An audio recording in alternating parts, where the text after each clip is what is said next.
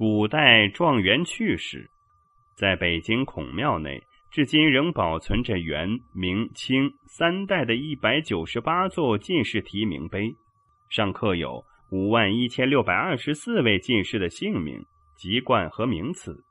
在每座提名碑的旁边，还有一块解释牌，讲述本座提名碑上的科考趣事和状元故事，其中很多。读来都让人忍俊不禁。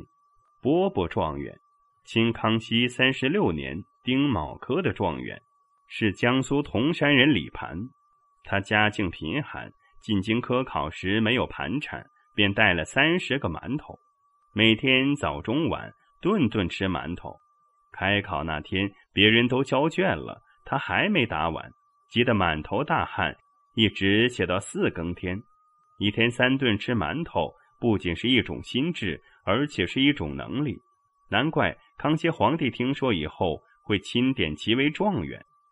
鸭蛋状元，明万历三十五年丁未科状元黄世俊，家里很穷，三十四岁时想进京赶考，找岳父去借路费。岳父见他衣衫褴褛，连客厅都没让他进，只给了他两个鸭蛋。岳父家的仆人可怜他，偷偷的给了他一点钱。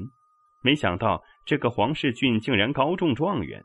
后来他以鸭蛋为题写了一篇文章送给岳父，其中很多名言警句广为流传。和《儒林外史》中范进的岳父一样，黄世俊的岳父也是一个势利眼。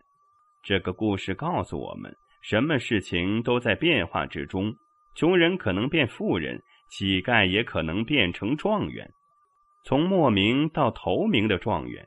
明代万历七年，福建人翁正春以乡试最后一名的成绩中举，以后多次参加进士考试都没有上榜。到了万历二十年壬辰科，他再次进京赶考，不仅进士及第，而且还成为状元。翁正春的可贵在于不灰心、不放弃。要想战胜别人，首先战胜自己。因名字成状元。清乾隆五十四年乙酉科开考时，乾隆皇帝已经七十九岁高龄，年龄问题成为他主要的心理负担。殿试后，阅卷大臣把前十名的卷子呈送给他审定。当乾隆看到第十名时，见其人名叫胡长龄，不免心中一动。长龄两字。不是意味着长命百岁吗？于是大笔一挥，钦点胡长龄为状元，以名字取状元，堪为千古笑柄。抓阄抓出的状元。崇祯皇帝即位后，很想有所作为。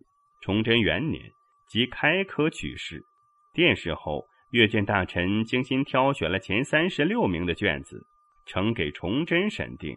但崇祯怀疑凭自己的眼力。未必能选出贤才，于是焚香祷告上天，请求赐给真才，然后把这三十六名进士的名字抄下，做成阄，放入罐内，再用金筷子去夹，结果夹了三次都是刘若宰，因此就定刘若宰为状元。这个崇祯皇帝也有点太窝囊了，当领导最怕优柔寡断，你自己看不准。可以让大臣们拿意见啊！明明自己不行，又不承认不行，结果误了考生，也丢了江山。当官时间最短的状元，明宣德五年庚戌科状元林震，受翰林院修撰，但他当官一个月就看不惯官场的作风，请求辞职归田，回家种地去了。当状元有当状元的快乐。当农民有当农民的快乐，快乐在于感觉，幸福在于满足。不要强人所难，也不要强己所难。类似的故事还有很多，比如明万历三十八年庚戌科进士韩敬，通过活动花四万两银子弄了个状元，所以人称四万两状元。